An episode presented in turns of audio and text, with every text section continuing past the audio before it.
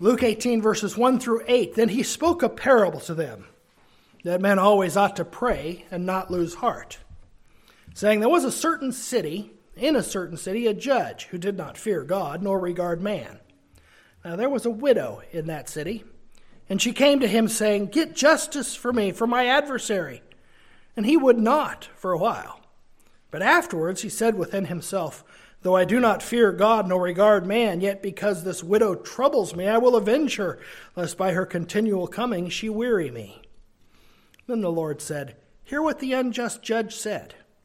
And shall not God avenge his own elect, who cry out day and night to him, though he bears long with them? I tell you that he will avenge them speedily. Nevertheless, when the Son of Man comes, will he really find faith on the earth? This parable is in the context of Jesus' instruction on the coming of the kingdom.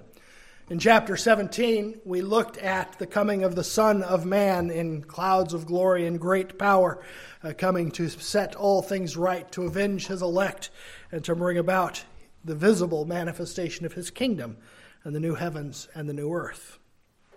Jesus taught us that that coming will be sudden, it'll be unexpected, it'll be at any moment. And yet, there are indications throughout Scripture that it will be a long delay. First, Jesus said, the Son of Man must suffer many things. He will go to the cross, he will be beaten, he will be rejected, he will be shamed, he will be crucified. We also know from Scripture that we, as members of his body, will also suffer with him. As Jesus reminded of us, us, if we seek to save our lives, we will lose it. If we are to follow him, we must take up our cross and follow him. The scripture teaches that if we long to be glorified with him, we first must suffer with him. And now he's talking about a very real condition suffering in this life, waiting for the coming of the Lord, is exhausting. The pain of the body, the continual illnesses, as well as the suffering of the soul, the relentless lies, the abandonment of friends, the hatred, the scorn, the ridicule. Oftentimes, persecutions include violence and torture, imprisonment, and death. We all have in us the memory of Eden. We were created for the garden of God's delights. We were made for connection with God and with each other. We are made to bond with one another in love, to serve God safely and in freedom with our gifts, in fellowship with one another. That's been broken. We feel that loss keenly. The devil is continually attacking us. We long for connection, but we hate and distrust those who are different than we are. Cain still hates Abel, and Abel still fears Cain. So we tend to form tribes. We say to ourselves, if only we had more power, more influence, more authority, if only we could take care of those people. And we repeat what happens in Genesis 4 over and over again. We build cities, we wall them off, we separate from one another. We say in our hearts, if only everyone listened to my tribe, my party, my people, then we can overcome injustice. We can usher in the golden age and we can prosper. It started very early at the Tower of Babel. They put together bricks and mortar and they built a tower whose top will reach to heaven. In contrast to that is Abraham in the very next chapter, who received a promise from God and believed God and waited. But we want to rush things along. As long as I can remember every single election, Everyone running for office runs on the same platform. Vote for me and I'll bring about change. And as long as I've lived, no matter who we vote for, everything is exactly the same. Because lies, corruption, power hungry, wicked, corrupt men are universal. The scripture warns us to flee from the things of this world. It warns us not to put our trust in cultures or promises of the rulers of this age. It warns us not to divide over tribal loyalty, loyalties, but to serve together in the unity of true faith. For we only have one king, one Savior, one ruler, the Lord Jesus. He is over every kingdom of this world. He's over every culture. He reigns on high. God is placing all things under his feet. But things are not there yet. We live between the ages. We long for Eden. It's been promised, it's been accomplished on the cross, but it has not yet come. Christ is still gathering his people together. So, this time on earth, Jesus tells us, is a time of waiting, a time of crying out. But the temptation of the devil will always be this. He says, I'll give you the kingdoms of the world if you'll only bow down and worship me. It comes a little more subtle. It says, you know, if you elect the right people, we can overcome injustice and wickedness. What we need is better politicians, better men, stronger masculine men to take control and have dominion. We need more money. We need more people. We need more loyalty. And then we can build a tower whose top will reach to heaven. Because if it's built with the tools and the bricks and the mortars and the schemes and the strategies of this world, it's Babel, not the kingdom of God. In the past 10 years or so, it's been very trendy among evangelical conservative Christians to talk about Christianity having a masculine feel. And what we need is more strong men, more masculine men. John Piper said Christianity has a masculine feel. And there are whole coalitions dedicated to making men more manly, stronger, powerful, men with quivers full of children taking dominion over all the nations of the earth. It sounds really good and they assume that's what Christianity is. And they tell you that to reject that vision is to reject Christ. But Jesus never likens his people to a powerful army building kingdoms on this earth. The elect are not likened to the rich, the powerful, the elite, the strong, the wise. Here, the elect are likened to a desperate widow struggling under the weight of injustice, lacking the power to do anything about it, and all she has is persistence in prayer. The judge is unjust. The widow very clearly is a, a, symbol of the people of God, but the judge is not a symbol of God, for the judge is unjust, and God cannot be unjust. He doesn't represent God, he's wicked. He doesn't care about God. He doesn't care about law. He doesn't care about men. He doesn't care about anything.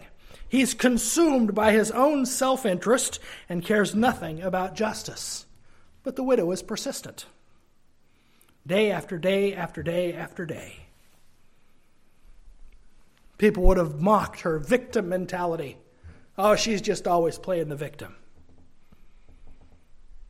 Says the unjust judge who just wants her to go away.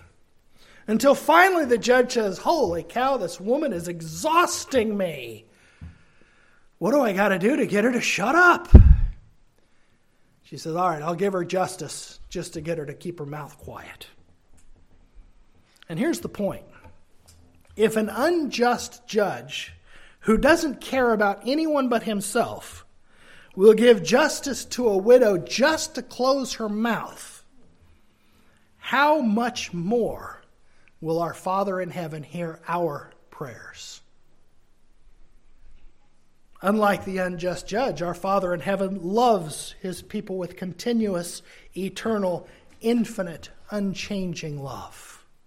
Notice here, Jesus uses a rare word for him. He calls his people the elect, the chosen ones of God, that God looked down in history and saw us and chose us out of all the families of the earth.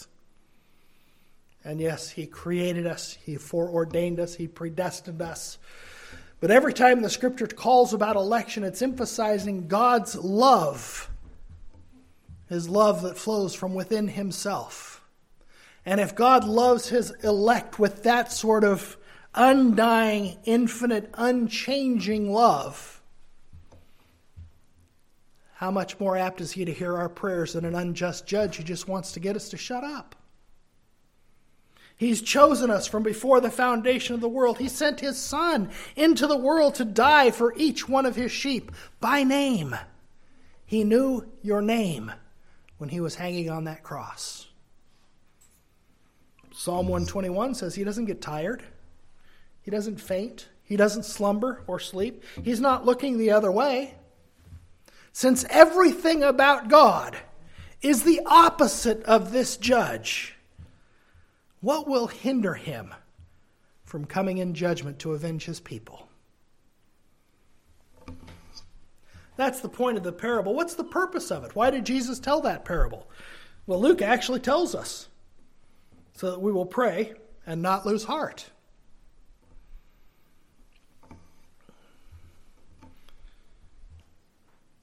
The scripture calls us to pray persistently.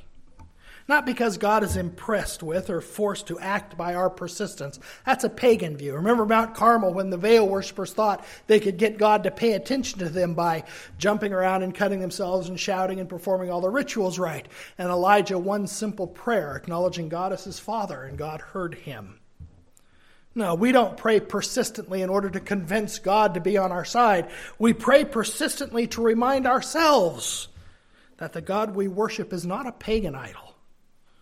He's not an unjust judge with better things to do. He's a God who loves us, who has chosen us, who is more angry at injustice than we are, who loves us greater than any father can love his child.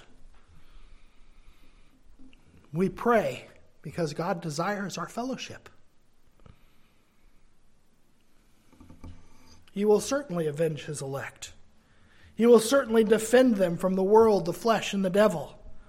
Paul tells us in Romans 8 He who did not spare his own son, but gave him up for us all, how will he not along with him graciously give us all things? We hold on to this by faith. Because honestly, we don't see it yet. We hold on to it because we know that God cannot lie. God cannot destroy or turn his back on those for whom Christ died, for God is not divided. God cannot turn his back on his own Son, for there's only one God. And God cannot turn away and ignore injustice, for that's contrary to his nature. So, why the delay? Why the delay? He says in verse number 8, he says he, he will avenge his elect, though he bears long with, long with them. That is, he bears long with those who are persecuting the elect.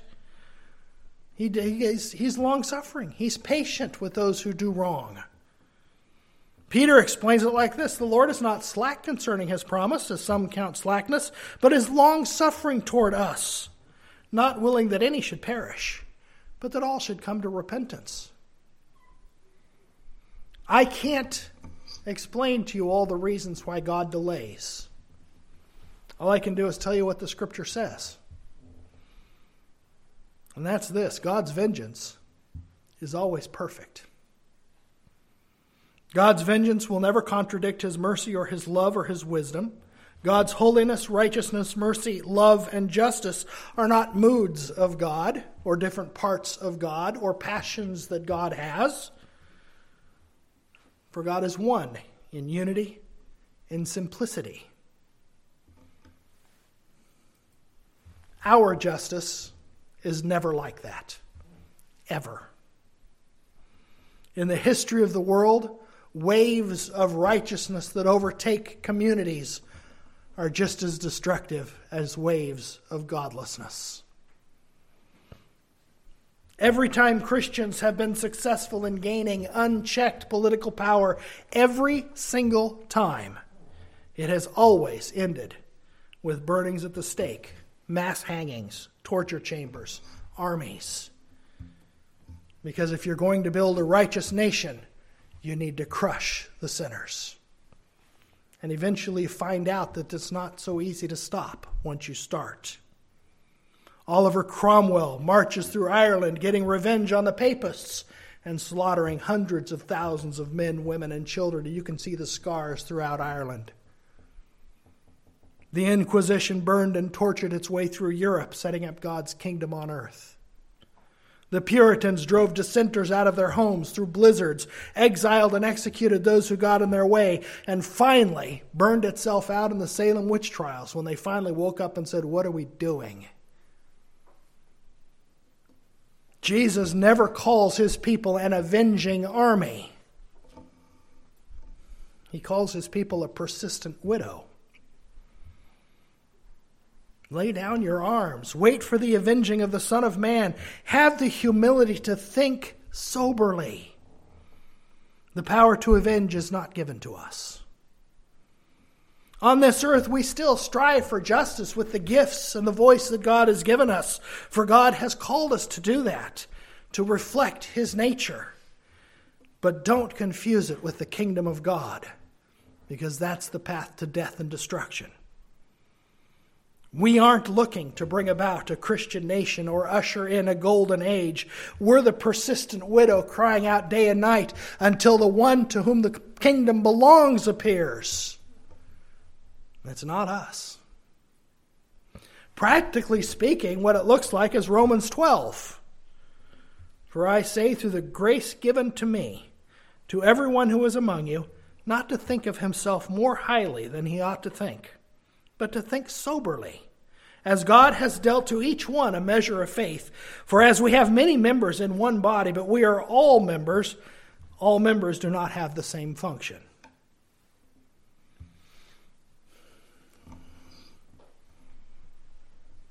We've become so untrusting, so angry, so divisive.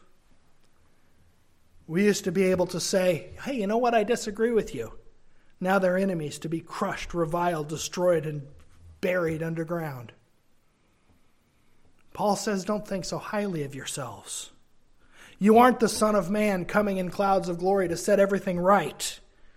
You're just a guy doing the best you can in a cursed world, just like everyone else, crying out for justice and love and mercy like the rest of us. We're all the persistent widow crying out to God for mercy. None of us have the monopoly on truth. That's the point of Romans 12. We're all members of one another. We're not all the same. We all have different gifts. But today, every believer believes himself to be an expert on economics, on history, on viruses, on space programs, on sustainable energy, on health care. And they will not bear with anyone who says, you know what, you might be wrong on that. They saw it on YouTube. They know they're right.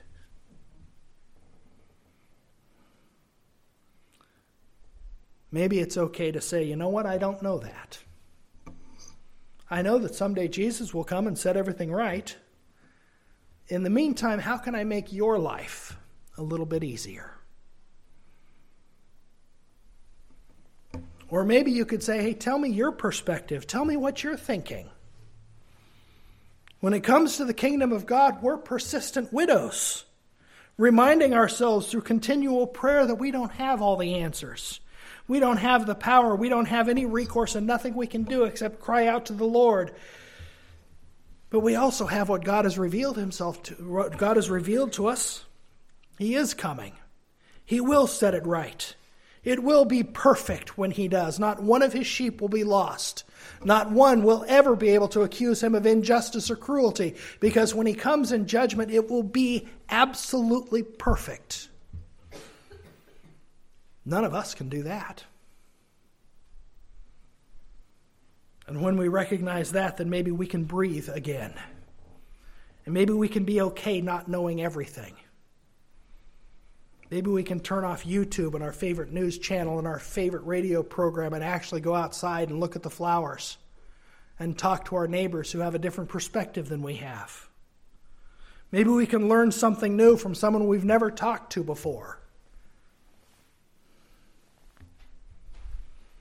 My favorite D- TV detective is Vera Stanhope. If you haven't watched Vera, you should. She says to her sergeant all the time, Oh, get over yourself. It's my favorite line. Paul says, Don't think so highly of yourselves. Don't think lower of yourselves than God does either. That's a mistake. Paul talks about all the gifts you have been given tremendous gifts, filled with the Spirit of Christ. You are God's loved child under God's care and protection and the apple of his eye. Your voice matters. Your personhood matters. Who you are matters. But don't think higher of yourself than you ought. What you aren't is the judge of heaven and earth. You aren't the arbiter of all that is right and proper. You aren't the expert on every single subject. When it comes right down to it, there is far, far, far more that we don't know than what we do know. A judge that enters his courtroom already thinking he knows everything about the case and doesn't need to listen to any other perspective is not a just judge, he's a tyrant. And so it is in all of life. We don't know everything. We know a very, very, very, very little about very, very little. When I was about 13 years old, I had to decide whether I'd wanted to change piano teachers or not. My piano teacher had told my parents that she taught me everything I, that she could. Recommend I go see someone else. And I went to dad and I said, You know, dad, I know everything about the piano that I need to know. Do I need to go back and do lessons? And dad says, Well, it depends on what you want. He says, If you want to play with the New York Philharmonic, then you probably need about 20 more years of lessons. So I decided to listen to my father and go see this other guy. What's he going to teach me? After about two lessons, I realized I knew absolutely nothing about music. And the more I learned about music, the more I realized I didn't know that much about music. Experts in every subject will tell you the same thing. The more they learn about a subject, the more they realize they don't know anything about a subject. Those who say they know everything about a subject are the ones that know actually very, very little. That's why the scripture says, Walk humbly with your God We're widows crying out, not the experts. If we walk humbly with God, crying out to Him day and night, waiting for Him because He says, Vengeance is mine, I will repay, then we'll find a place to use what we do know. In humility and kindness and love, Paul says, You've been given gifts, use those gifts. We will know that all of those who are in Christ have gifts and abilities that they've been given to them by God Himself. And God calls us to listen to each other. Why? Because we're all different. None of us have the monopoly on everything. And so we're to talk and to listen to each other with different perspectives so that we can all be built up into the image of Christ together. So use those gifts. Don't silence and condemn someone else's gifts. Because we aren't ushering in the kingdom of God. We aren't the Son of Man coming in clouds of glory. Throughout the rest of this chapter, chapter 18, if you read through it, look at who the elect are compared to. In our text, they're compared to resourceless widows. He goes on to compare us to tax collectors, the worst of all the sinners. Then he goes on to compare us to little children. And then he compares us to someone who's given away everything and is absolutely poor.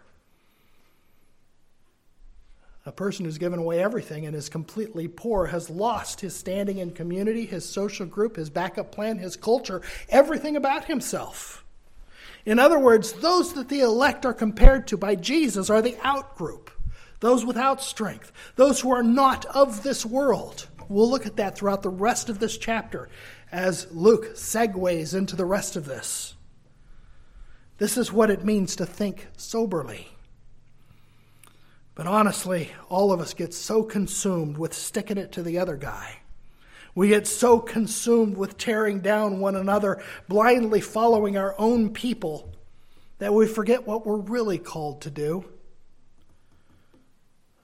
Micah 6 8. You know, they had the same problem in Micah's day. The two groups that fought worse than anything in Micah's day were the northern kingdom and the southern kingdom, both of them anathematizing each other, cursing each other, calling each other the, the enemies of God. We're the true people of God. That enmity carried up until the day of Jesus. Samaritans in Jerusalem. In Micah's day, it was going on. And one thing Micah did was he rebuked both of them. Because the one thing they actually had in common, both Judah and Israel, they stole from one another, they lied about one another, they cheated each other, they committed fornication, they abused their children, they sold their daughters. And Micah says, He's shown you, O man, what is good. What does the Lord require of you but to do justly, to love mercy, and to walk humbly with your God? Instead, we love to exalt our own strength. We love to think of ourselves and people like us as the wise ones, the good ones, the strong ones. And if only everyone got on board with our program, and we miss something beautiful. We miss the communion of the saints. Because as Galatians says, we're too busy biting and devouring one another. And we need to remember that when we were without strength, Christ died for the ungodly. Our life is in Him, and the only strength we have comes from Him, and He will hold us accountable to how we use that strength. The strength to use whatever gifts He gives us to edify and to encourage one another, to stand together with the people of God, to refuse backbiting and slandering and devouring one another, to walk humbly with God. For what do we have that we did not receive? When we were without strength, Christ died for us. That's you and that's me. And we are still today, even as believers, without any strength of our own. All we have is given to us. The problem is we want a strength that hasn't been given to us. We want the strength to speed the kingdom along. We want the strength to fix everything, to rid the world of evil, evildoers, to usher in the kingdom, to stick it to the bad guys, to be as gods, knowing good and evil. Remember, the angels even asked God when the, it was evident that the field was planted with wheats and tares. They said, Should we go pull the tares out? And God said, No, don't pull the tares out, because while pulling the tares out, you might get some wheat. See, God knows when to pull the tares out. When we do it, we'll always get the wheat. We don't have that strength. We don't have that wisdom. We never will. But here's the strength we do have if we ask for it. We have the strength to put on an apron and wash each other's feet. We have the strength to walk alongside the hurting, to sit with the wounded and the oppressed. We have the strength to give a glass of cold water, to visit the sick, to give food to the hungry. We have the strength to cry out to God day and night, persistent in prayer. And we have the strength to wait for Him if we'll simply ask God for it. Jesus had already taught this in Luke chapter 11. He says, If you then, being evil, know how to give good gifts to your children, how much more will your heavenly Father give the Holy Spirit to those who ask? If a judge, being unjust, will give justice just to get the widow to shut up, how much more will the Father avenge his people to call out that call out on him day and night? His people that are the apple of his eye. And if we believe that, if we truly believe that, then we can stop trying to do what only God can do. Leave it in His hands and get about the business we can do. Use our gifts to the advantage and welfare of our church, our community, our families. Live in kindness and compassion and peace with those that are different than us. And Jesus asks at the end of all of this when the Son of Man returns, will he find this kind of faith on the earth? Will he find widows crying out and waiting for God's justice? Or will he find people building the Tower of Babel? Will it be the faith in the promise given to Abraham?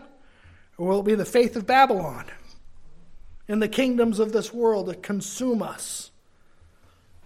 That fill us with rage and hatred and isolation and seek to destroy us and pull us apart? Will we be followers of Babel or will we be followers of Abraham? This is what Jesus is saying.